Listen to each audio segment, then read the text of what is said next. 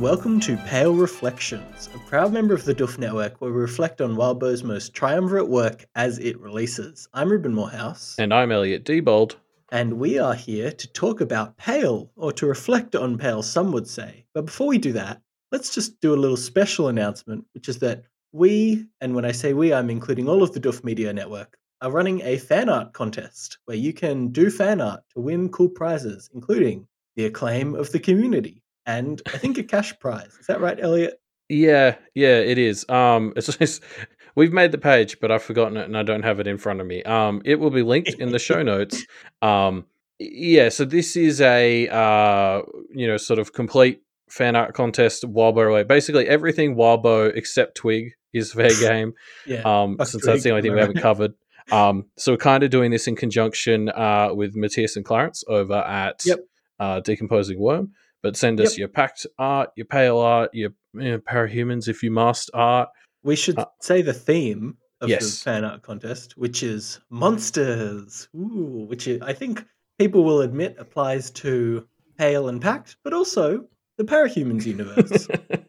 yeah, I think it's a pretty good um, you know, nice general theme. So so hit us up. We'll we'll put in some special effort to to you know make sure there's no spoilers that hit you uh, when it comes voting time. Uh, yes. if you're a patron, because it's our patrons who get to vote on the uh, on mm-hmm. the winners. And we, you'll find out if you aren't a patron, we'll tell you how to become a patron later. So stay tuned for that. Also coming up later in the show, we're going to be talking about Out on a Limb 3.2, Out on a Limb 3.3, the bonus bit from this week, which is called Timelines, as well as discussing some pale predictions and answers to our more recent discussion question. Should we get into it? Let's do it. All right, so let's start with Out on a Limb 3.2, which is from the perspective of Lucy. So um, Avery's still locked in uh, in the uh, the forest ribbon trail, and um, to, in order to get her out, the group is kind of preparing for negotiations. So we begin with a PE lesson where Lucy and Verona begin preparing for this upcoming negotiation with the Belangers and have a bit of a chit chat with Melissa. Yeah, and like I love how this chapter opens with the line every moment that Avery was gone felt like added weight on Lucy's shoulders. Because it just We can't we can't get into a Lucy chapter without having a bit of a, a downer start, can we? Yeah, exactly. It just like as a first line, it just immediately put me in, okay, yep, that's right, we're in Lucy's head. Oh yeah. Everything's Lucy, yeah. on her shoulders. Okay. Yeah, she's got a lot of burdens. Yeah, I'm I'm right back on page. Uh, it's great. Yeah, gets us right into a headspace, which is interesting. I mean, I don't think we've touched on too much the idea of uh, these three rotating protagonists, right? Which is something that Wildbow hasn't really done before outside of interlude arcs or interlude chapters or arcs, I guess. Um, but yeah, it, we I, I find, and this happens in the next chapter as well, which is from Avery's perspective, and the first line is like Kerry started cackling maniacally or something. And it's great how Wildbow manages to find these ways to put us right back, these like shorthands that put us right back in the headspace that we need to be in for each of these characters. Yeah, you're right, because it's not something that he's had to deal with in the previous serials, like because you know it, the interludes were a step out of the prota- protagonist's point of view, so it's yes. a bit easier to immediately jump back in. Here we've got we're juggling between these three. Um, so these yeah. these little opening lines that sort of put you back in that headspace are super important. Mm, um, yeah, I also think it's really fun seeing like Lucy and Verona just interacting normally with their peers here. Um, but like specifically, I, I, I want to zoom in on the whole Melissa thing because uh, so like Lucy basically attempts to kind of reach out and support Melissa, and and obviously Melissa's in a in a bad place, so um, she's kind of a shit about it. But realizes she was doing it, she's kind of appropriately ashamed of what she said.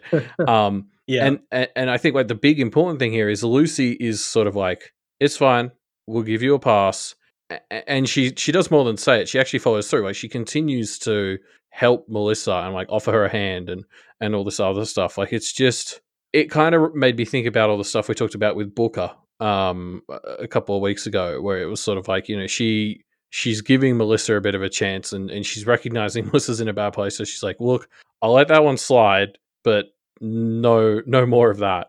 Don't um, do it again. Yeah. Yeah. So like, yeah, I don't know. I like, I, I really liked seeing Lucy go ahead with stuff like this. Yeah. Um, yeah. It's great how like she is, she is cutting Melissa just the right appropriate amount of slack, you know? Like um I think Lucy does get a bit of a rap for being a hard ass. And she kind of is. But she also is fair, right? Which is good exactly. Um, yeah, it's it's a very nice moment, right? Obviously Melissa is in a rough place and Lucy recognizes that and, and cuts her some slack. And it, it's this it's the trio that well, not at the moment a trio, but you know, the group um they're they're there to solve magical problems, but also interpersonal problems. They're just uh they're just good. They're just capital G good. Yeah, and it's funny how Lucy later on kind of writes it off as a bit of like, oh, you know, it's good karma. Um, Yeah. but like, I think she's actually just a good person. No, Um, no, Elliot, say it ain't so. It's sort of she she's she's trying to backwards justify. Um, yeah, it, it's Yeah. just good to kind of see her like giving someone else who's having a bad time a, a, a shot. Yeah, yeah. Um, Especially Melissa, who's been someone that has received a lot of, I think, unfair animosity from the group, right?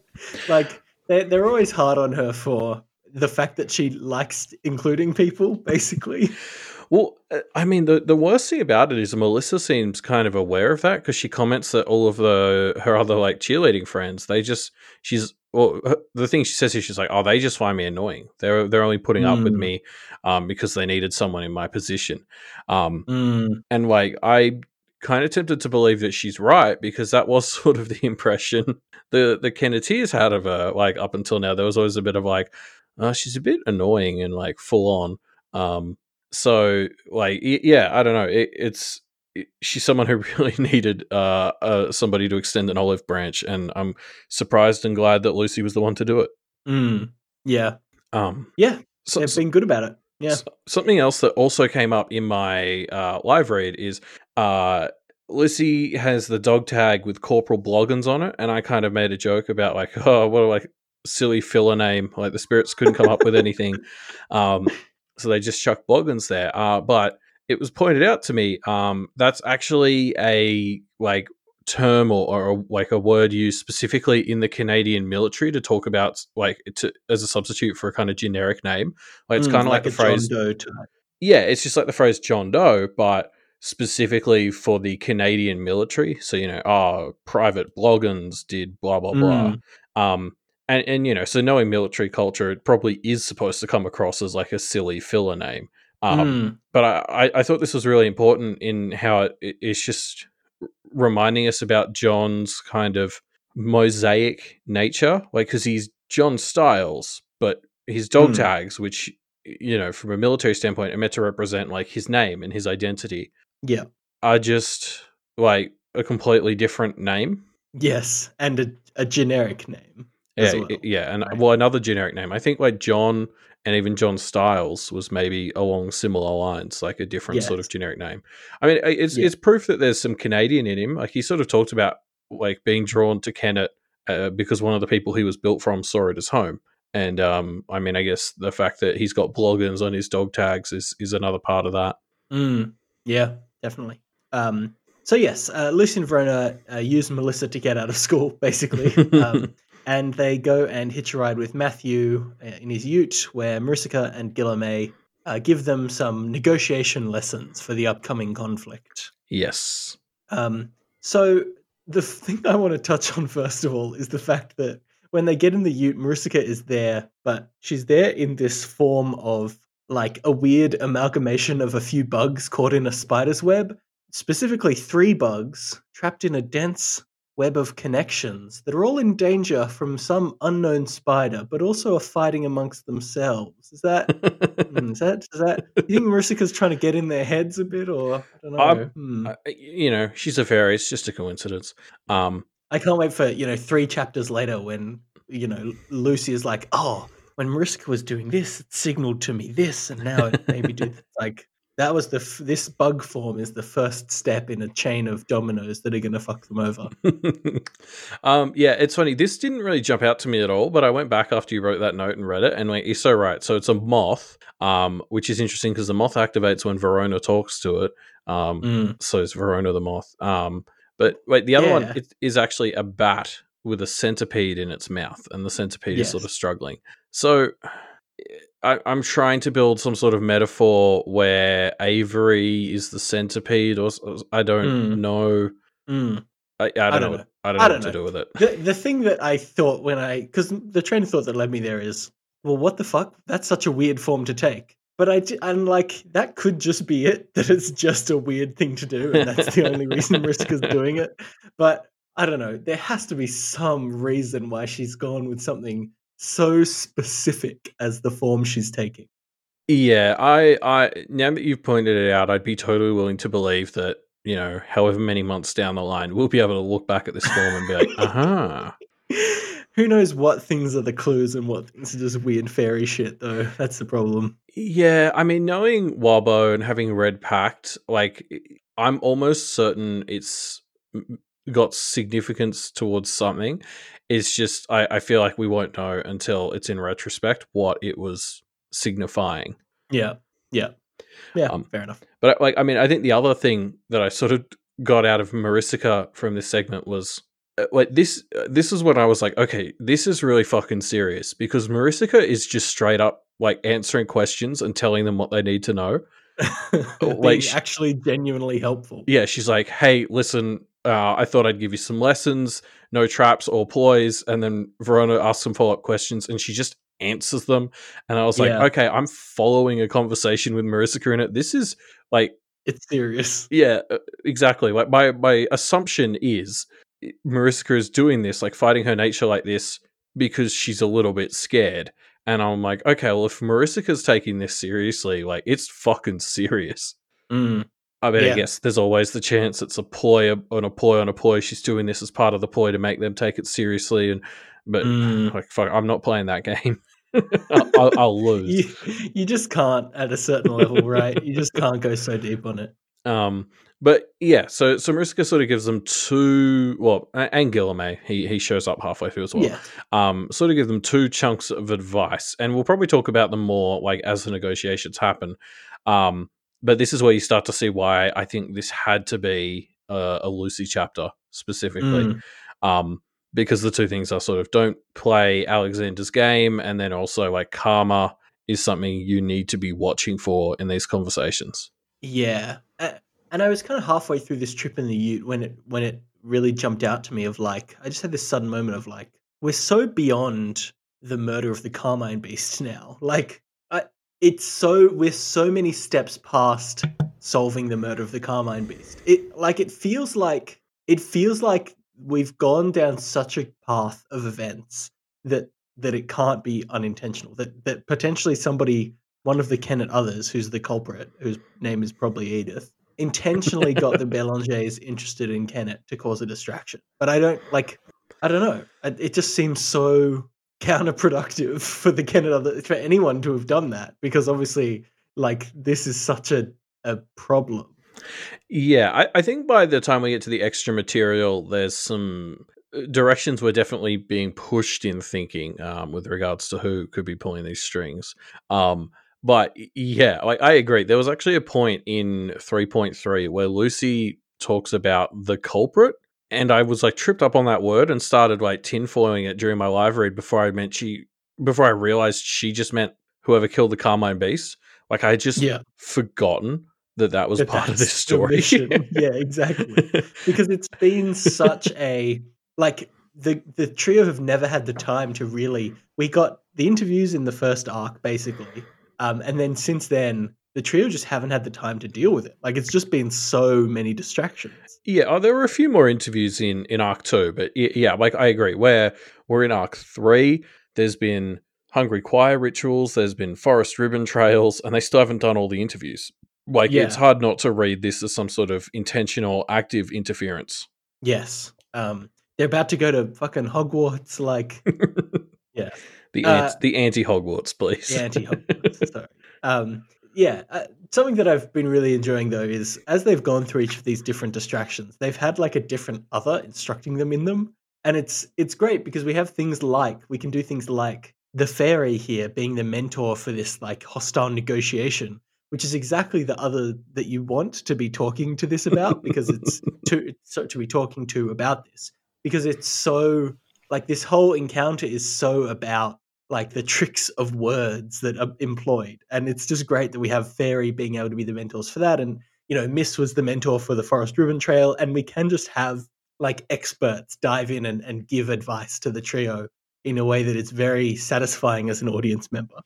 Yeah, and this is the this is the craziest thing to me about them wanting or needing to go to the Blue Heron Institute is it's a hellhole of of people who like teach you very specific things, but it's like they've got access to like a wider array, array of of masters than like Nicolette seems to.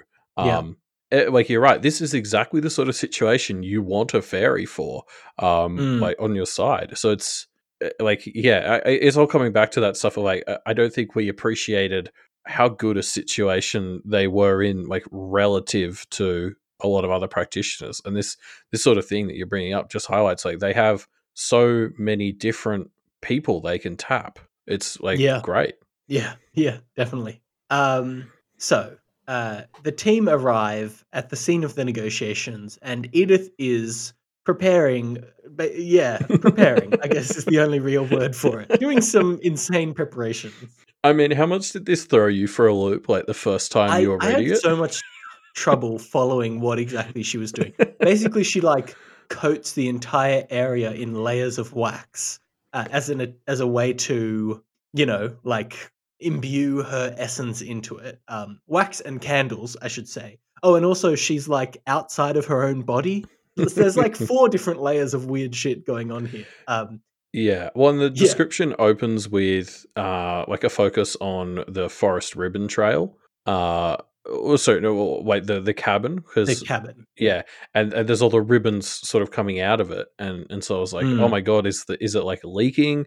And then it sort of starts to zoom in on Edith, and I was like, oh, so she stood some She's just doing shit. some weird shit. Yeah. Um, it's great. uh, Like I've we haven't really seen what Edith is capable of. This is the first time we've seen Edith do anything, right? Like that isn't teach the girls some Pretty some much. magic tricks, and it's great because I, it's starting to set up that sh- we're gonna have the final showdown with Edith after she's revealed to be the murderer, and she's gonna have all these cool spirit candle wax tricks that are pulled up her, out of her sleeve, and I'm just really excited for that eventual scene. Yeah. It, it- well, I think something that this scene does, it, it really taps into what I sp- yeah, specifically love about the, the, the world of, of Pact and Pale. Um, so my understanding is she's basically imbuing this area with just sort of her essence and setting it up so um like she's basically doing what you do in an RPG where you you know like in Pokemon where you use Sunny Day to sort of Mm-hmm. uh, in like power up fire type moves and that sort of thing. Yeah. Like that's basically what Yeah. she's done. Um, Yeah. she's supercharging those essences in the area because they're her thing.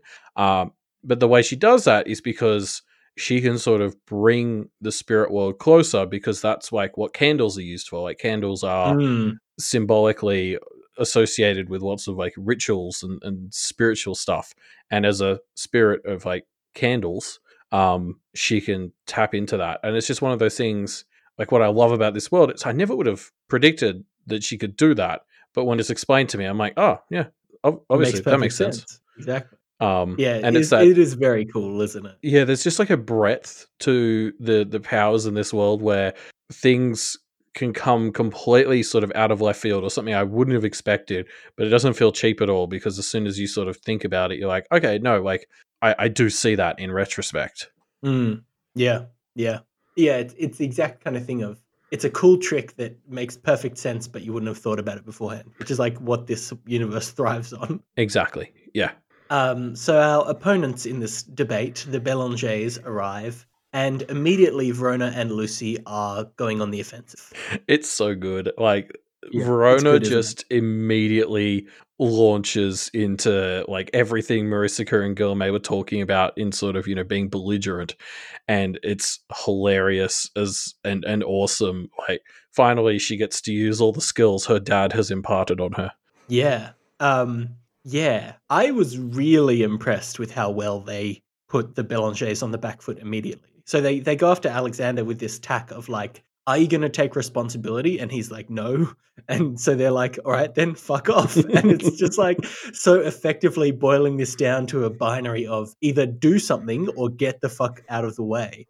And he doesn't really ever have a way to counter that. That's just the the beat that they drive home and it works. Like they really effectively get Alexander out of the picture through this. It's great. Yeah, and for the most part, they managed to dodge his attempts, uh, his attempts to dodge questions, sidestep Yes. stuff. Yeah. Um, and yeah, so like I, I want to talk a bit about why I think this had to be a Lucy chapter, like as we're sort of seeing them do this, because um, es- essentially the, the main advice Mariska and and Guilherme were sort of giving them was playing the sort of intellectual or polite game just won't work because Alexander has thrived in that system. It's kind of stacked in his favor. He has more resources and knowledge. Like Yeah. playing his game just won't work. And Yeah, I feel he like set the rules.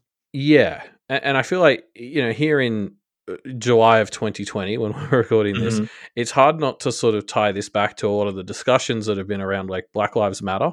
Um, and, and or really anything about any sort of oppressed group trying to stand up for themselves, where Yeah, just systemic oppression in general as well. Right? Yeah. and we've talked about that with Lucy already. But the idea that the system is so stacked against Lucy or against the trio if they're dealing with Alexander, who is you know a representation of the system. he is the institution, right?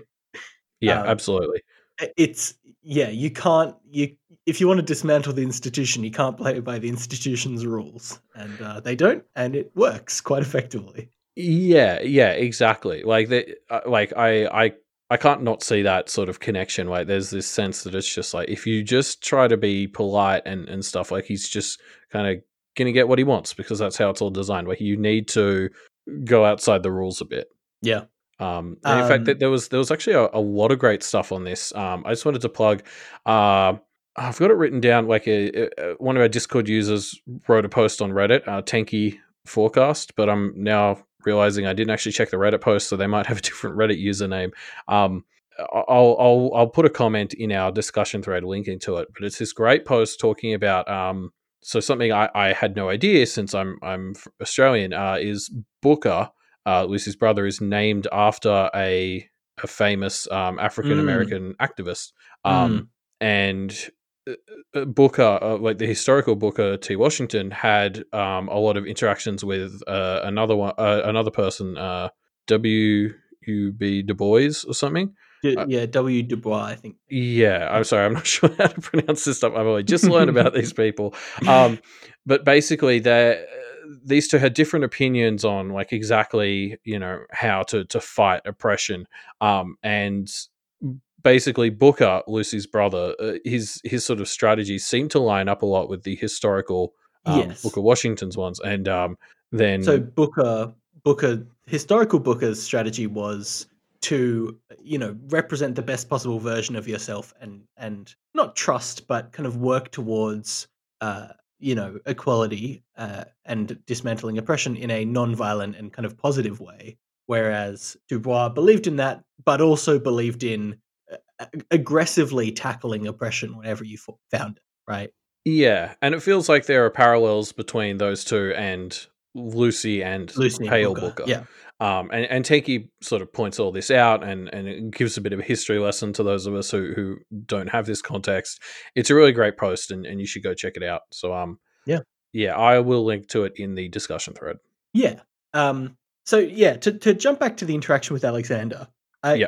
I'm I am I was very interested by it because you know before this chapter I felt like okay we're having the showdown with Alexander right? We have this showdown that's about to happen. But during this chapter you actually realize this isn't the showdown with Alexander. This is just him like scoping them out. He he really doesn't even engage. He barely he barely engages to anything that they say. And as soon as they even slightly start to challenge him in a way that he feels like he'll have to actively expend effort to deal with he kind of just backs down um and it's it's interesting. It's it it feels like there's more conflict with alexander that's going to come up and the fact that he's just kind of let them you know blow their tickets in this one is is a way that he's negotiating for the second or third time they cross paths.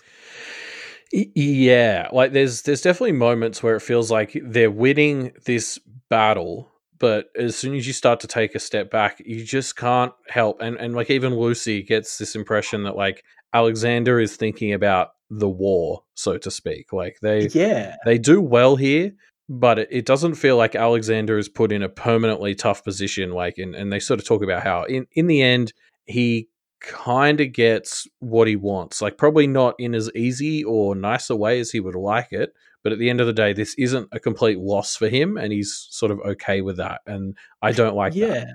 I mean, if anything, he, he didn't know this going in, but these this trio and Charles and, and Miss had one big card up their sleeve, a card that really could have fucked over Alexander to a large extent. And this interaction has had him take that card off of the table. So he didn't win, but by no means was this a loss for him either, right? Exactly, exactly. Um, I mean, really, really, the loser out of all this is Nicolette.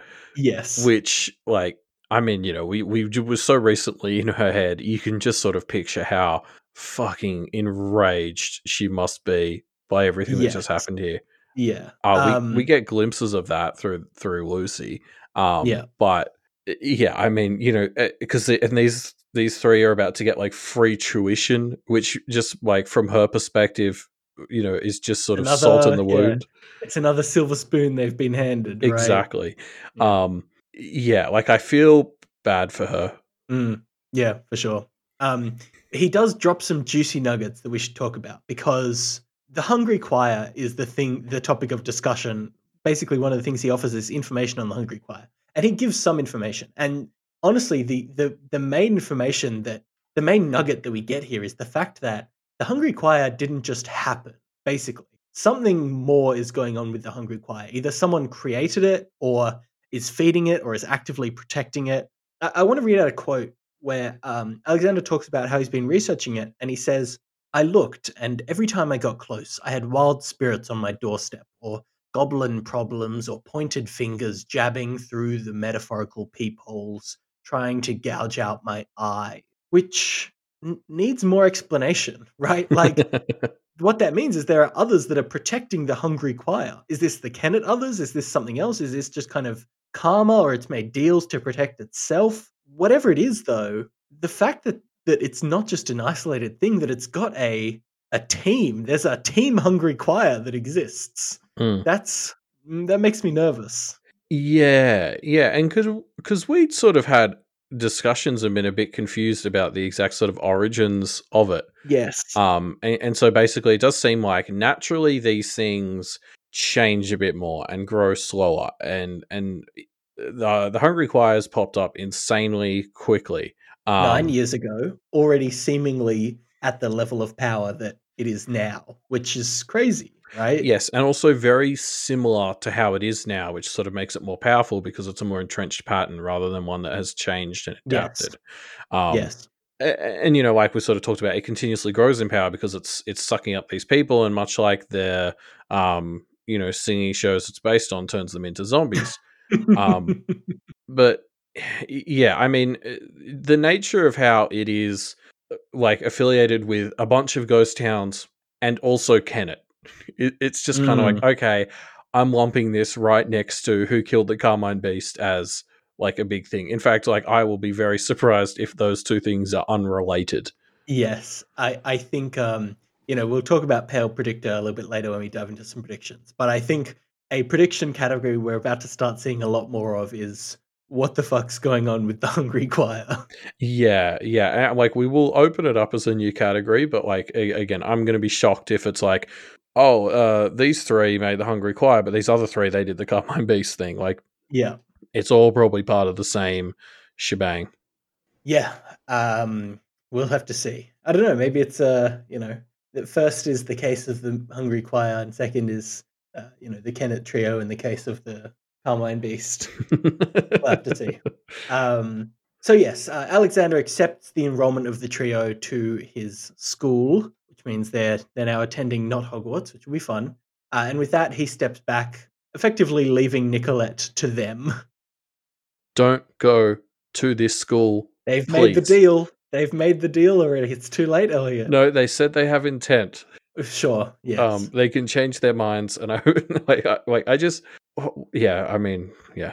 Uh, we, we we've been through this. Like, yeah. they, it's it, there's no good reason to go. It's Really, a bad place to be. Yeah. Um. So yeah, uh, Nicolette puts up a bit of a show, but really is in no position to argue, right? Because it's Mhm. Kennet and the trio versus Nicolette, and Nicolette really doesn't have Alexander to back her up. Like, even, No. in fact, Alexander is more seeking to gain from her misfortune than anything. she she really doesn't stand a chance. Yeah, and we could have kind of seen that coming in retrospect, like with the way 2.z ended.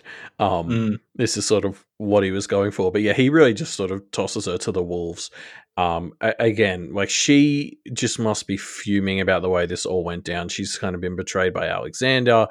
Um, these three are getting more power, free tuition. They're taking stuff out on her, which, as she keeps pointing out, all she did was steal a couple of ghosts, which is not great, obviously, but um, yeah, like She she did also get Melissa. Uh, yeah, get um Melissa's leg or foot broken. yeah. But- oh, as she says, there there may have been.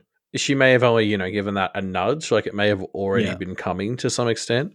But yeah, yeah, I mean, like that's the thing. Like she's, you know, her, her, her hands aren't clean, um, but she really gets fucked over with all this, and it's Mm. Well, just like because she thing- she has to have a relationship with the Kenneteers now. Like, They they set up this thing where yes, she's going to bring them ghosts, and there's going to be an ongoing relationship between these three and uh, Nicolette. And I just at the moment I can't see any way for that not to be extremely antagonistic for a long time. yes. I think there's no way it won't be. There's this moment where Verona reveals that she's erased Nicolette's schedule, and the fact that we saw what this means to Nicolette in Mm. 2.z really, really helped sell this moment um, because it's so dirty, and I loved it. It was awesome. Yeah, yeah. On the note of um, you know, how Verona found a really good use for her pen gift, um, Mm. all of the miss gifts are kind of very important for this interaction, right?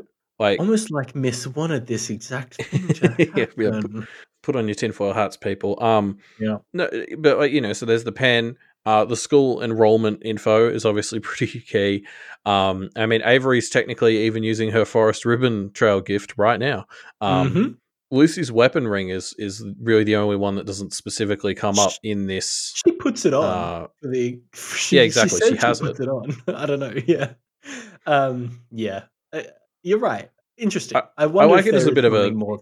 even if it like even if it's not you know oh like this big sort of you know Machiavellian scheme by Yeah. Miss or whatever. I like it as a bit of a send off to her that they're using what she gave them to Yeah. get a bit of revenge. Yeah, definitely. Um. So yeah, uh, yeah. Nicolette really doesn't have a leg to stand on, and she basically has to just do exactly what they say. Um. I I think she gets off relatively easy, given how much of an instigator she was in this situation. I mean, she was doing it at Alexander's request, so it sucks that he really gets off scot free. But um, Yeah. you know, whatever. Well, she basically gets off at the cost of um, presumably a short and unpleasant trip to the Forest Ribbon Trail, Yep, and One day for Alexander. Yeah, which is like you know she she gave him four weeks for the ability to visit the Forest Ribbon Trail through the dollhouse, so Yeah.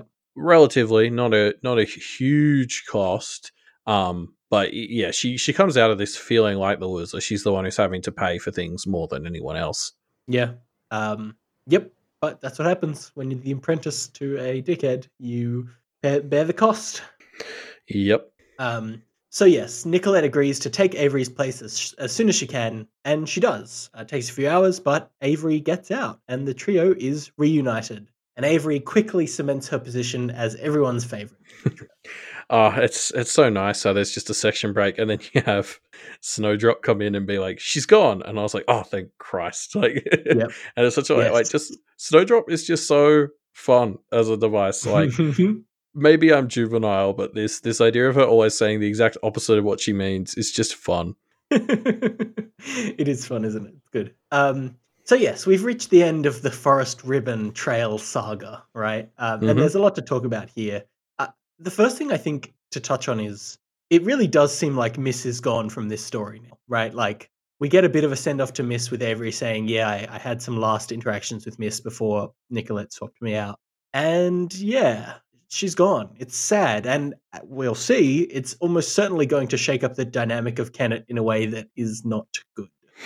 Yes, Miss was the sort of leader and, and stabilizer of this place, and uh, she was a very smart cookie. So um, it's bad that she's gone. I, I will be interested. She she definitely seemed under the impression that she you know might be able to get out at some point, but you know with someone like Miss, she might be thinking, Mm. oh, 500 years from now I'll get out. That's fine. Um, Mm. it would be interesting to see her again um, from the perspective of a- as a lost. You know, when she sort of takes form when a finder comes, she she gets a lot of her form from that finder and I, like we don't really understand like does what does she lose when she is like you know between people summoning her or whatever so it's, it's like if there was a miss that came back in a couple of months what how much would she resemble what, like the person we just lost Mm, true. I mean, she might not even be female anymore. Maybe that was she was found by a female finder, and Exactly.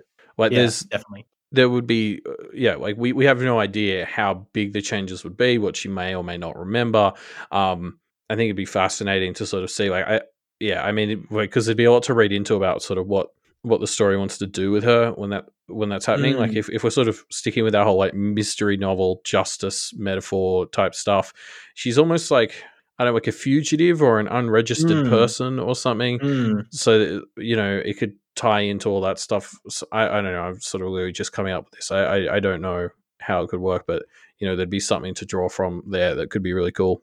Yeah, I, I think we might get more of her at the conclusion of this narrative when we have the you know the parlor room scene where Lucy's pointing out who did what in the murder of the Carmine. Miss might come back for that. I can kind of see that happening, but I I don't see her coming back until then. or an epilogue it could be fun if the last epilogue chapter is miss like 500 years in the future she comes back yeah, I, I'm a little surprised that the trio doesn't see retrieving Miss as something within their wheelhouse. I would have liked to think that would be high up on avery's priority list as a finder being Yeah. like like trying to find another path that like one of the rewards because i assume she can't go back to the forest ribbon trail i assume she probably doesn't want to um, well, and if you don't, if you get out in a way that isn't. Uh, wait, no. So I guess the way she got out was basically by swapping out her boon companion in air quotes. It's just that Nicolette took that place. i instead. Is it like i have no fucking clue anymore like it's, it's such a mess i i like there's probably a dozen Yeah. interpretations that you could make she didn't get out with the detour at least, and the detour was the one that said you can't come back if you take the. right So theoretically, she could go back. I don't know. Uh, I don't know how it works. the one person who did know was Miss, and so they can't really ask her anymore, can they? Um, but like, I, I guess the point is, is like, I think one of the forest ribbon things is like you get to take a lost other out with you. Uh, maybe if they can find another path where there's like a boon like that, you go in and you try and get miss out. Like, you know, I don't know if it has to be one of the ones that's in there with you or whatever, but um, Yeah. yeah, I, I agree. Like, I think that that is something they could do. Maybe that would be like an epilogue chapter, is them saving Miss. Yeah. Um, but yeah, I mean, I think the other thing here is so A- when Avery comes back, she's got this little rope that lets her, um, you know, do like cool teleporting stuff. Um, Yeah. And uh, DDev on our Discord pointed out something that a couple of people had noticed, which was the rope was one of the things you could take if you did the detour. Um, Yes. so this is presumably the rope Miss took when she escaped the Forest Ribbon Trail, Yeah. uh, which is, you know, just nice and sad. Mhm. Yeah. I wonder if Um, the ring and the feather are also things Miss picked up in a trap the detour things. They could be. Because she said she I went through a bunch of different paths. Maybe she Yeah. nicked them from the guy who bound her. Mm, mm, maybe, maybe, maybe we'll find out. Um, so the other thing that is worth noting as we reach the end of 3.2 is while Avery was away, this was the real t- first, the first real time that we saw the trio properly split up and acting without all three of them. And you know, we were discussing whether they'd be in danger or whether this would go badly, but they really did fine. They did well, right? Um, and I'm I'm kind of trying to reconcile that. And I think what it means is the fact that the fact that they were trying to get Avery back. I mean, like we know that the fact they're wakened together means that there's this kind of pull that ties them together. So potentially, the fact that they were trying to get Avery back actually gave them some kind of like karmic advantage in those situations because that's what they were. They were they were kind of operating in the will of the universe, trying to keep them connected. You know. Yeah, yeah. I mean, that's interesting because we've talked a lot about how the best tactic for fighting them is splitting them up. But if they've, like, we- we've kind of seen how effective they are at undoing that, so it's it's a good sign. back together. Yeah. Um, I, I think the last thing I want to touch on before we, we move on to the next chapter is basically, so the, the three meet up and they meet Avery and they have a quick chat and they're like, "Oh, what do you want to do?" And Avery's like, "I think I just want to be alone." And that's Mm. jumped out to me because that is not That's the Avery opposite we of met. what Avery wants usually. Yeah. Yeah, t- two weeks ago, uh, Avery, because that's how long this story's taken. Um, uh, like that would not have been her, I don't think. Um, so there's a real sense of growth, and she talks about how Yeah. she wants the memories of being someone who toughed this out. Um, yeah, I, I don't know. I, I'm choosing to read this as a good sign. Like you know, so much relationship advice type stuff is always, you know, um, you need to be okay like with yourself before you make Mm. a good partner for someone. And I sort of see that being Avery now. Like she's not someone who needs to have someone around her. She's kind of, oh, I need to go process process this by myself, and that's usually the sort of thing that is the first step to being, you know, someone who should be in a healthy relationship. So, I, I, yeah, I might, you know, this was obviously a traumatic experience, but we're about to dive into her head, and I've sort of come out of it thinking, okay, like you know, this could have gone worse. Yeah, I guess that's a, a good metric. Yeah, it does feel like there's been some growth for her, for sure, um, which is nice. Uh, so that's the end of 3.2. Next, we jump into Out on a Limb 3.3. We're in Avery's head, and she's back, and she's probably fine. Um, yeah, I, I love the way this chapter starts with Kerry's cackle ran through the house, which is right back into Avery's head, right back into the level of anxiety and chaos that exists in the Kelly household. Yeah, I don't know. I mean, Kerry cackling in the house, Forest Ribbon Trail, about equal in terms of stress, I think. well, I think it's like a very like the the use of the word cackle there. yes. Uh, you're right. It instantly sort of puts you in like a bit of anxiety, and Mm, uh, particularly you know Avery the day after you know spending a, a day trapped in the Forest Ribbon Trail, like that is Yeah. just the mindset she's in. And uh, again, it's that opening line that strongly puts you where you need to be. Yeah, definitely. Um, really gets you right back in. Um, I, I love the idea of countermeasures. It's very fun. These parents kind of sanction warfare on their own children if they're not up in time for school, which is great. Yeah, I mean it's it's it's an interesting strategy, isn't it? It's um uh, like you know we we talk a lot about like justice and stuff in this story. It's it's Mhm. this weird example of like letting citizens police each other. Um, yeah, y- it, it can kind of a bit Stanford prison experiment, doesn't it? yeah yeah like you can kind of see how eh, for two busy parents they kind of need to contract out justice like this because there's so much going on they can't they, they don't have time They don't exactly. And as as Avery comes downstairs, we see that they're already like chaotically struggling to plan out all the things that they need to do for the day while managing this morning rush. And it doesn't seem like that's an out of the av- out of the ordinary situation for them. No, this this seems like a fairly regular morning, except for the fact Yes. that Avery's not awake. Um, but yeah, so it's kind of like I, I can sort of see why this is what has happened because I, I don't know what else they're really meant to do, but it also doesn't feel like a great solution because there's no way this sort of behavior isn't like exacerbating sort of rifts between the siblings. Mm, mm, yeah.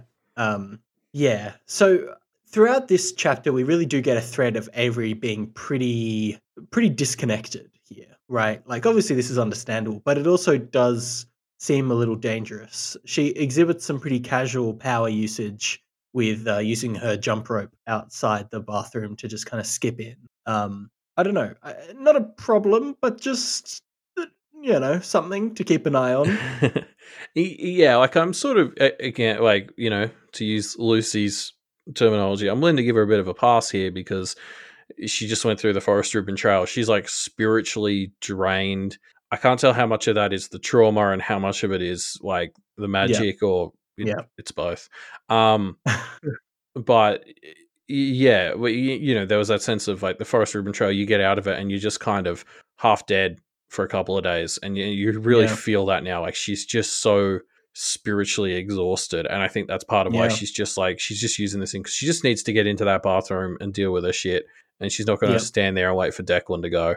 Yep. She's just gonna, you know, muscle on in, which is great. Um uh, it I was worried for a moment that it felt like Avery was gonna get kind of lost again in the chaos of the house, if you'll pardon the word, I guess. Um but on reading through the chapter a little more closely, it, it I don't think that that's the case. It we have these little interactions like where uh Avery doesn't eat a sausage. She just grabs a muffin instead because she's having some weird relationships with meat, which is fair given all that's happened in this story with Yep. the hungry choir and the wolf. Um, but after hap- this happens, without anyone really bringing attention to it, Sheridan notices and Rowan notices, and they kind of have a little bit of no, they don't even pick on her. It's just kind of like a little banter, right? Um, very, very like neutral to positive level of sibling interactions, which is nice. It, it seems like um, I don't know if it, I would go this far to say that they fully like notice that she's not doing well and are keeping an eye on her, but they are keeping an eye on her at least somewhat, um, which is nice. Yeah. Yeah, Sheridan's supportive in the same way Snowdrop's words are supportive. Yeah. Um, like yeah, you're right. Sheridan notices, which is something, and, and she sort of calls it out. Um, so you know maybe deep down she cares. Although there's the bit later where she's like overreact much, where it's like, oh, real helpful, Sheridan. Um, but yeah, like even that bit up with Declan where she just kind of pushes in, that doesn't feel like something slipping under the radar Avery would have done. Um, Yeah. I had the same reaction as you. The first time I read this chapter, I started to become worried she was uh, in this tired state going to slip through the cracks. But yeah. the more I read it, the more I was actually like, oh no, I think she's actually like kind of having the opposite happen right here. Um, Yeah. There's a bit of a sense of like, oh, she's almost getting too noticed. She doesn't want Well, that right now. yes, exactly. Yeah, it's a weird reversal, isn't it? Um, first, the yeah, well, I guess just in general, the kind of wanting to be alone is not Mm. a thing that we've seen that much of Avery. Um, I don't know. Yeah, yeah. Um, there's also like in this whole kitchen scene, there's this bit where the parents are sort of, uh, as you already touched on, like negotiating how they're going to get through all the shit they have to get done today. Um, Mhm. and like so Rowan gets involved because Rowan's like, oh, I want to borrow, borrow the car. Um, Yes. and they're like, yeah, I mean, you can if you do X, Y, and Z. Um, and there's this, you know, real 18 year old sort of comment where he's like, I thought getting the car was meant to mean I have more freedom, but I got to do all this shit. I've only got like half the time to meet. And it was just like, welcome to adulting. Yeah, Um, welcome to the real world, The, man. the more freedom you have, the less you have.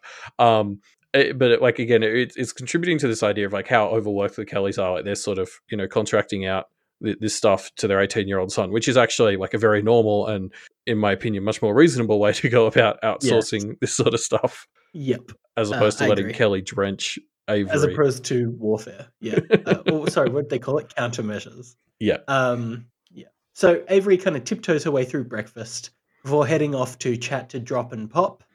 so it's funny when I first read that in the notes, I thought Drop and Pop was some sort of dark joke you're making about Grumble. What would that even mean? I don't know, like Pop Pop's the thing for like punching Oh, yeah, someone out. your grandfather. Oh, sure, or that. Uh, yeah, and that. So yeah, I I was like, wow, this is like a weird dark joke. And then like I got further through the notes, it's like, oh, he means no, Snowdrop it's and Cherry Pop. Snowdrop and Cherry Pop. Drop and Pop, the dream team. oh yeah, this probably says more about me than it does about your joke. But yeah, just in case anyone Yeah. else is as stupid as I am. um, yeah, actually, well, speaking of Grumble, there is this moment in this chapter that we should touch on where Avery basically has a bit of a of of a triggered moment, right? She has this kind of flashback, or well, no, I don't. It's not quite a flashback, she, but she's definitely triggered in, in the PTSD sense by by what by just having a, a momentary flashback and Grumble kind of raising his his hand. She, like, I mean, she draws illusions. Like, uh, uh, so- no, like she she notices a similarity. Like, you know, there's a, a Yeah. raised, wrinkled hand. Like that. That was sort of the form the wolf had taken. Yes, Um, it, it's very like a loud, rough, old person words being said. Um, like it just it just takes her back there, basically.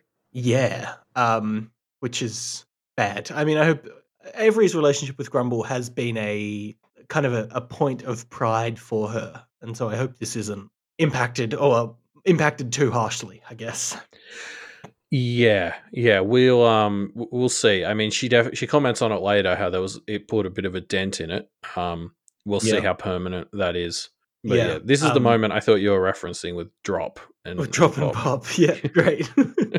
in lighter news, um, yeah, I, I think we were all pretty excited to see how Drop and Pop would interact together, and it is Yeah. really great to see. Um, Cherry Pop just doesn't understand Snowdrop's lying, and it just makes every moment so great with their interactions. Yeah, they're they're f- f- fucking fantastic together. It's so good. Um, I love like so. Ch- Cherry Pop leaves the scene to go and steal some flavored milk because she thinks that's going to torture Snowdrop.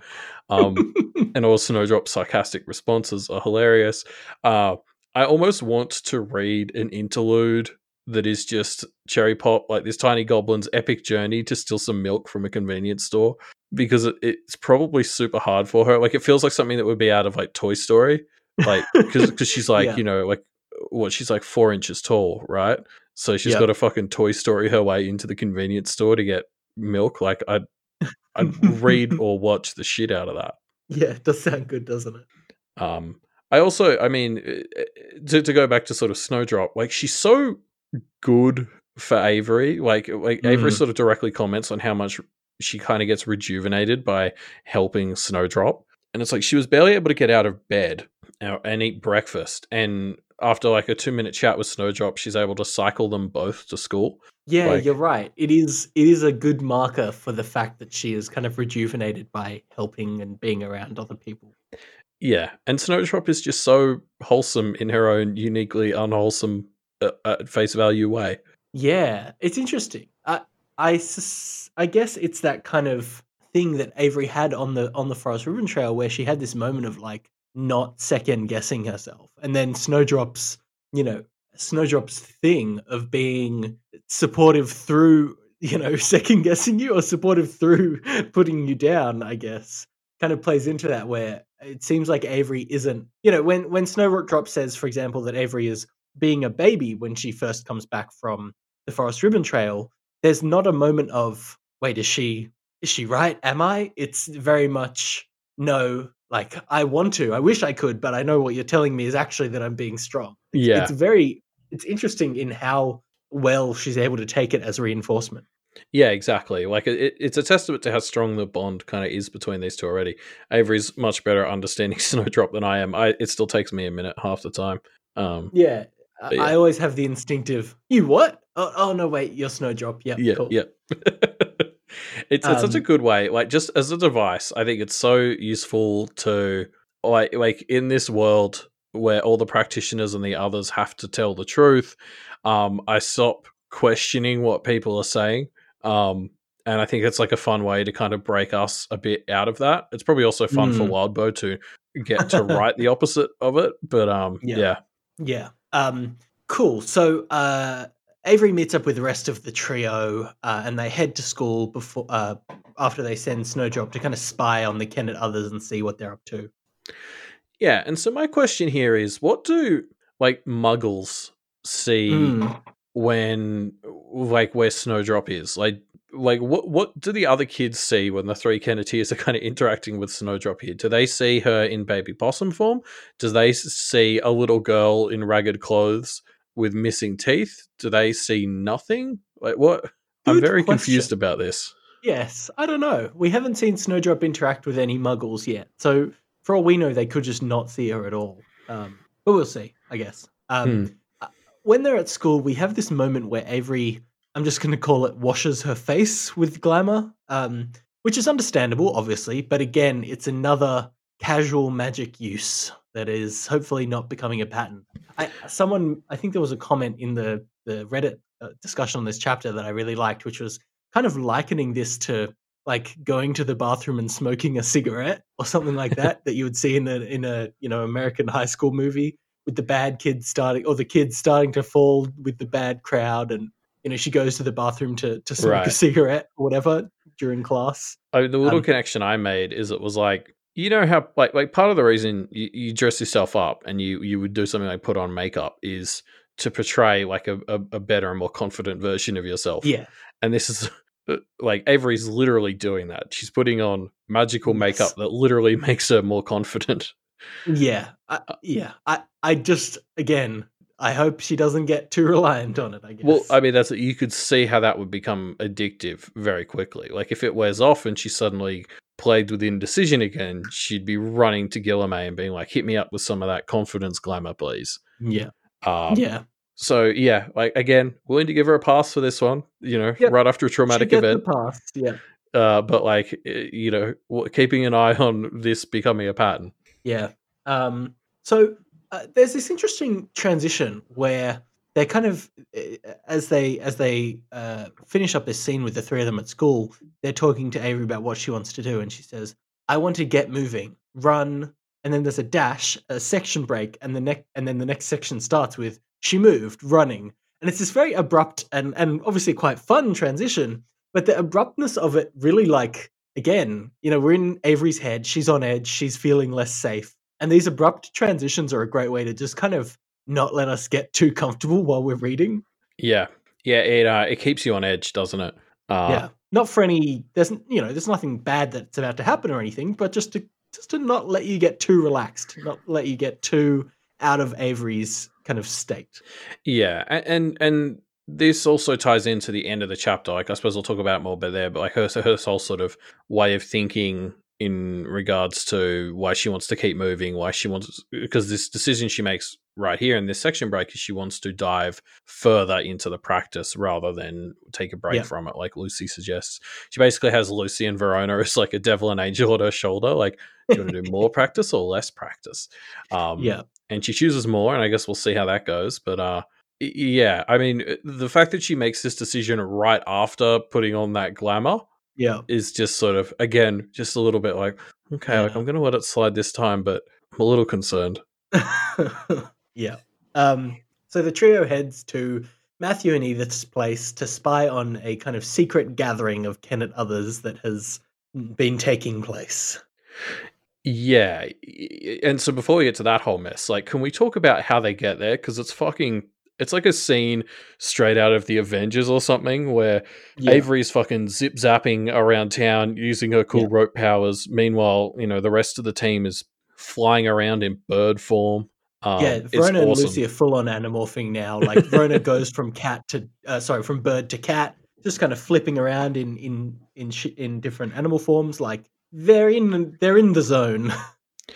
Yes. Um and, and I mean the Verona bit again concerns me with regards to how on par with the Fae she is. Like she just you know, she's had she's had this glamour for a couple of days and she's seamlessly transitioning from bird to cat. Um she's concerningly good with this stuff. It has me worried. Um Yeah. but yeah, like this is one of those moments where now I'm just constantly coming back to Sadia. I'm like, no wonder Nicolette's pissed. Like these three are, you, you know, a week and a half in, and they've already got these abilities to fucking dash around and turn into birds and stuff. Um, it's insane. Yeah. Um yeah.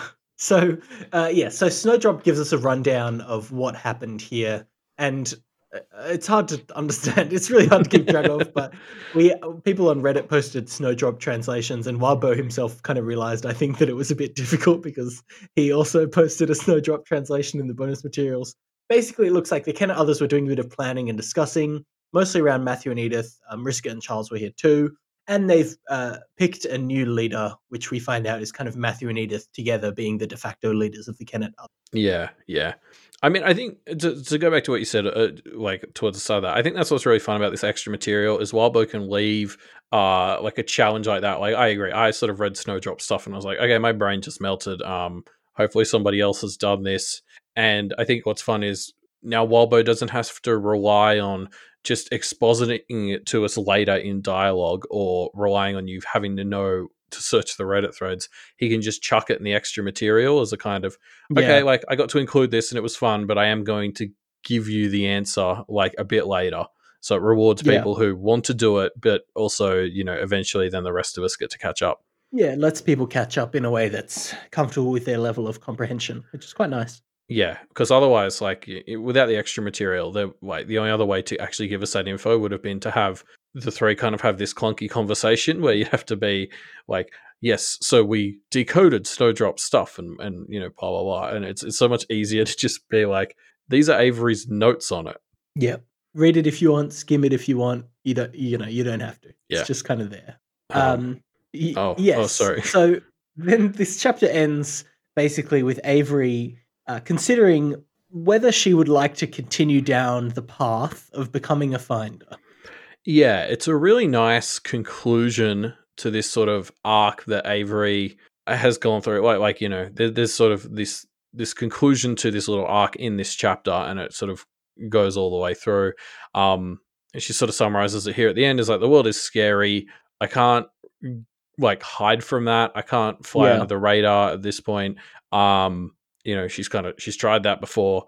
Uh, what she needs to do is kind of keep trying to move forward and you know find the diamonds in the rough. Yeah, uh, the the sentiment that this chapter ends on is uh, Avery thinks uh, Avery could see herself continuing to look for the snowdrops that sprung up in the scary place, which is just a beautiful sentiment. Like it's a scary world, the paths are scary, but there are there are snowdrops out there to be found. Yeah, yeah, you're right. Like it is, it is just such a nice sentiment, and it's why uh, it's funny because I think so many times, usually when a chapter ends with "Yes, we're going to do another practice," um, like I'm always like, "Oh God, no, no, oh God." Yeah, Uh, this Yeah. is the first one where I'm sort of like, okay, this feels like a healthy, uh, like version of it to me. I mean, it's obviously not Yeah. great. Like the paths aren't like you know playgrounds, but I couldn't help but be like, okay, like I can, I can see this. yeah, yeah. Um, that's the end of three point two. Uh, three Oh, point sorry, three. three point three. Just keeping you on your toes, Elliot. Um, so yes, then we get to our extra material timelines, which starts with Avery and her doodles guiding us through what has happened this month and what's happening later in the month. I mean, I think this is the perfect time for this because I think I was just reaching the point where I was like, I'm gonna have to go back and read arc one because I don't remember exactly how long ago things Mm. were. Um, so just having the ability to just have the author be like, "Here's a quick Here's a calendar guide." of what has happened. Yeah, um, it's it's so great rather than having to rely on the community or, or yourself to do it. Um, Mm. and again, like I, I think the thing that always shines through in these extra material stuff are like little details. Like there's the doodles, but there's also um, because it's Avery, the only project due dates that are listed are the Miss Hardy ones. Miss Hardy's project. Yeah, Like you just like you just know it's Avery because she's like I don't give a fuck about my other classes. Got to make sure I impress Miss Miss Hardy though. Yeah, God, it was good. Um, I love the doodles. There's these little spirit doodles for the procession of spirits that came to the, the to the meeting, and one of them is literally just a penis. like Avery's just literally kind of let her mind run away with random doodles of miscellaneous things. They're Yeah, so good. I love them all. these doodles are fantastic. I love the snowdrop one so much. Yeah. Um, I'm, I think I, I think I'm going to make it my Discord avatar. Mm, Um, there's also there's the little one uh, where we get to like the sort of four people who start this this sort of meeting, and Yeah. there's like a it's the doom, and, doom, doom. Yeah, and- yeah. and Edith is a little candle woman holding his Yeah. hand. Like it's adorable. Oh, so good. like Wildbow's yeah. defined such an like an adorable little style here. It's fantastic. Yeah. Um, we get these little tidbits of what's coming up as well. There's an interesting one, which is um, I think it's something like Verona has some mum stuff to deal with at the end of the month or something, which who knows what that means. Yeah, like I think I think what's great about this calendar is it doesn't just sort of tell us the the 12 days that we've gone through um or, or and like remind us on that which is helpful it kind of gives you this sense of what we need to be looking forward towards um and like on what scale. Like there's like the rest of this month and there's you know all the hungry choir dates are listed and where they're happening and i think like the really important thing about that is what i noticed having this all laid out in front of us like this is all the biggest events and nights have centered around hungry choir uh, ritual nights. Well, uh, maybe that's intentional, right? If we've we've touched on the idea that somebody has created the Yeah. Hungry Choir, the nights that the Hungry Choir has been active are potentially intentionally distractions from other things that are happening. Oh yeah, I definitely thought the same thing. I was like, you know, it's hard to know how much could be cause and effect or whatever, but I was sort of like, okay, so they awoke on a hungry choir night, and then the next one was like 1.z. The one after that was the end of arc two. It's sort of like each arc has ended on this big moment that has tan- been tangentially related, at least, to the hungry choir. Um, Mm. so having them all marked out like that, I sort of start to be like, okay, so mm, these are maybe when we should start to expect big events to to be happening for whatever reason.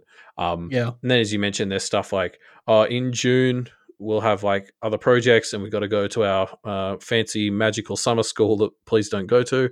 Um, yeah, like I, I think it's fun to sort of also prime us for how far thought how far forward we need to be thinking. Yeah, definitely.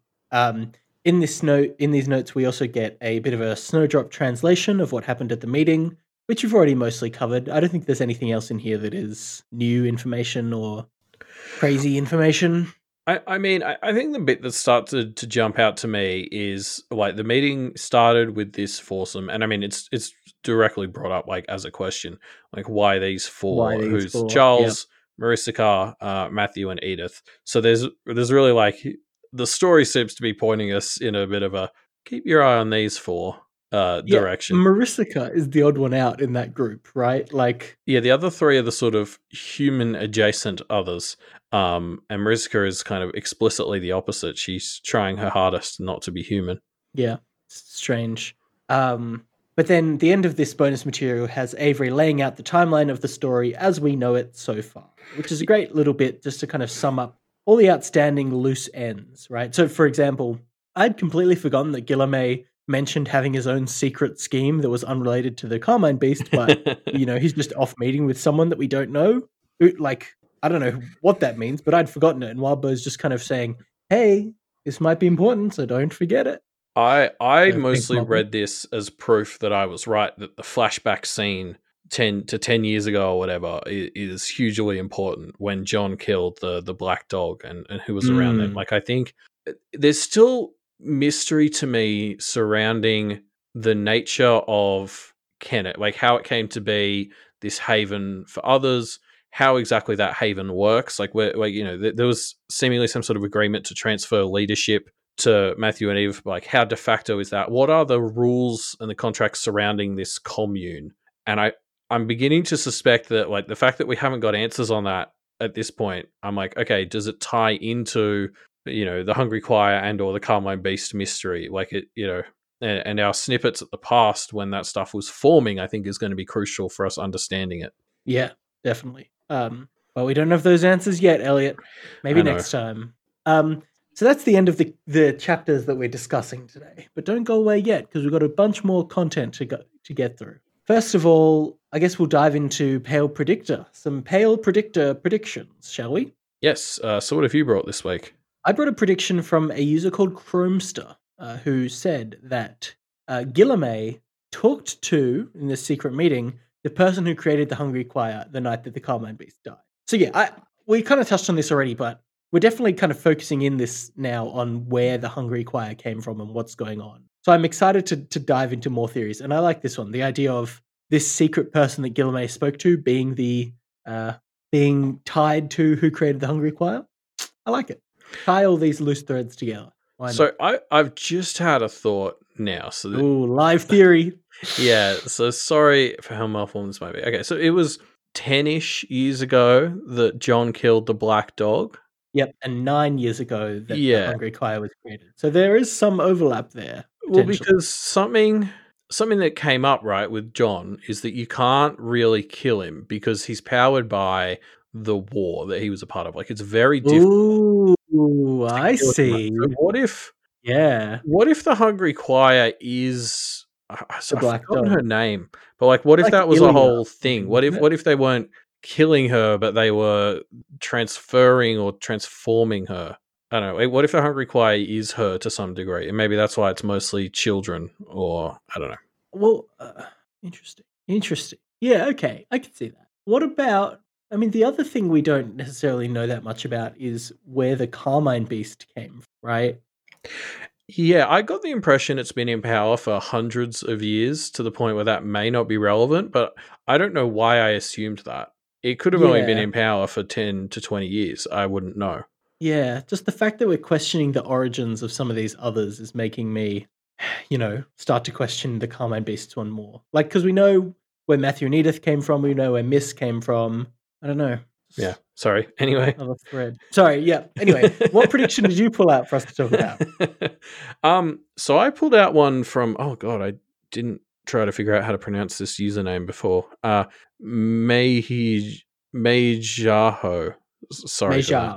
um who uh, you know again is is also on the who created the hungry choir thing i think we're just going to have to make this a new category um I, I need to go clean up pale predictor a bit in fact because i haven't even closed the what is miss category which just doesn't need to be there anymore um so i think i'll replace it with the who created the hungry choir uh, category Mm, comment mm, in the reddit thread if you have any other categories you think the power predictor needs um yeah. but anyway, I uh, so uh, Meiji Hao uh, has basically suggested that they think the choir was created by the Kennet others collectively using knowledge that they got from Charles, because Charles was, you know, forsworn about a decade ago, and Mm, um, the others like Charles specialized in creating others, so they were Mm. like maybe this was part of the deal. Like Charles helped them create the Hungry Choir, and they tap power from it or something. Um, m- might be related to Matthew's doom is something that's brought up, but um, yeah, you know, basically tying into the whole idea that the Hungry Choir might actually be a tool of this commune, and you know, I guess in theory, then part of the power source of the Kenneteers. Hmm. Interesting. Yeah, I like it. I Um, love oh, these oh. who created the Hungry Choir theories. Yes. Uh, the other thing uh, Meiji Hao tied it to is the death of the Carmine Beast, suggesting that maybe if the Carmine Beast found out about the Hungry Choir being created deliberately by Kennet, um, she might have been obligated to try and do something about it, and they managed. Mm. It had grown so powerful that they were able to kill her, or like it could have been the Hungry Choir acting in self defense, even. Yeah, I could see it. I'm. I don't. This is the thing with the Hungry Choir, right? Is the question that comes up is who benefits from it, and I don't think anyone does right now. like, Well, I think that's what I like about this this theory here is that there's an idea that the Kennet others are getting power from it and protection, presumably, mm, uh, if it is a tool of theirs. mm, yeah, yeah. Okay, I can see it. So just add on just add on my fresh new layer of unthought out theory that um, it was created from uh, John's black dog, Black dog. Yeah. uh, and I think we've cracked the case. There we go. Solved the mystery. Um, all right. So if you want to leave your uh, own predictions about where the Hungry Choir came from, you can check out the Pale Predictor uh, sheet in the links in the show notes.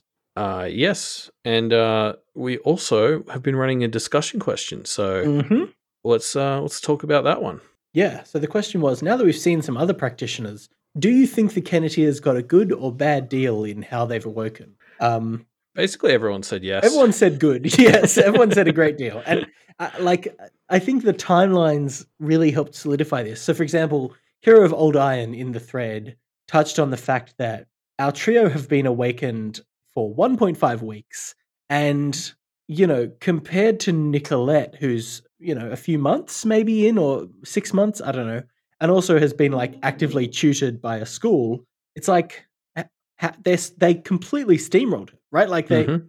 they're completely on a whole nother level, on a level that was baffling to her, and she was obviously no slouch. So they they they've got a good deal. Is is the the gist? Yeah. Um. I, I. I mean, I think Hero of Old Iron also brought up with sort of this without tuition, which isn't maybe technically true because they they are getting tuition from the Well, others. True. Um. But like it's it's it's less structured for sure, and you know, like their 1.5 weeks of lessons have in many ways caught up with Nicolette's months slash year uh, Yeah. of of lessons. So yeah, a- absolutely.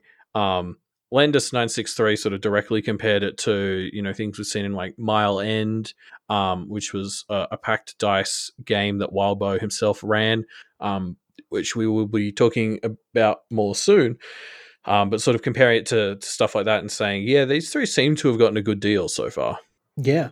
Um, yeah. Uh, uh, Captain Rhino also in the thread touched on yes, they've been given a leg up and, and kind of raised the question of, you know, are they leveraging this initial advantage that they've got? I, I, I was kind of uh, stumped by this one at first. Like, th- they've clearly been given a leg up, but it's not going to last forever, right? They're in the favor with the Kennet others for now, but that's eventually going to pass, you would think. And so they need to kind of be gaining as many tools as they can now and, and gaining as much uh, you know permanent position as much as they can which they're kind of doing they've got some rituals they've got some connections they're doing okay i think Yeah, I think the thing that really jumped out to me with this answer, and we did already sort of touch on this, um, like I think the the big thing Captain Rhino brings up that I think is is the best benefit the Kenneteers seem to be getting so far is this breadth of uh, talent and knowledge they have access to.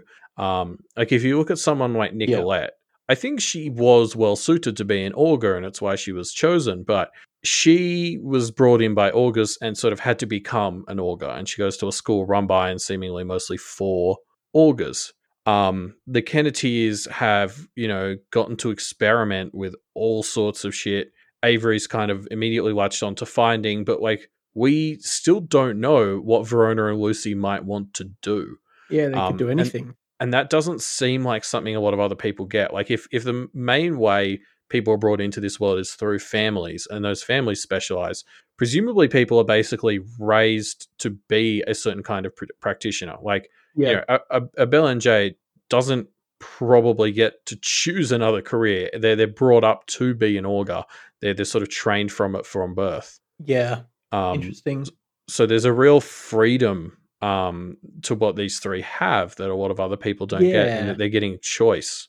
We saw that with Matthew as well, right? Where he he took after his father in terms of what practitioner he was, but he wasn't really digging the whole heartless vibe, right? Like he, we kind of got the sense that he didn't really want to be that kind of practitioner.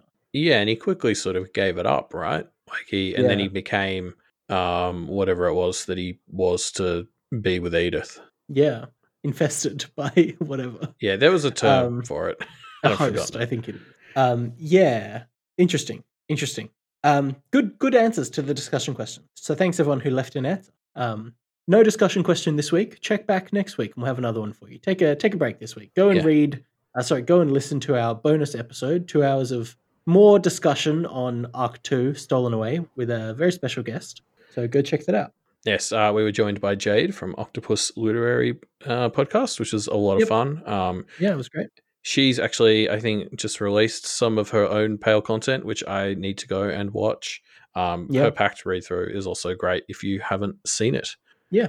Um, but that's the end of our show for now. So thank you for joining us. Uh, if you'd like to discuss these chapters or this episode in general, you can do so by going to the discussion thread, where you'll also find Elliot's link to that comment that he mentioned by Tenki Forecast Yes. that he definitely won't forget to post. Elliot, Yep. I forget. will try not to. It, it will probably be a couple of hours after the episode comes out. Fair warning, because I will be asleep by the time Ruben gets it out there. I imagine. Um, Yep. But uh, the other thing to do in there is maybe drop any suggestions for categories you'd like to see in Pale Predictor, because I will spend tomorrow morning cleaning that up a bit as well.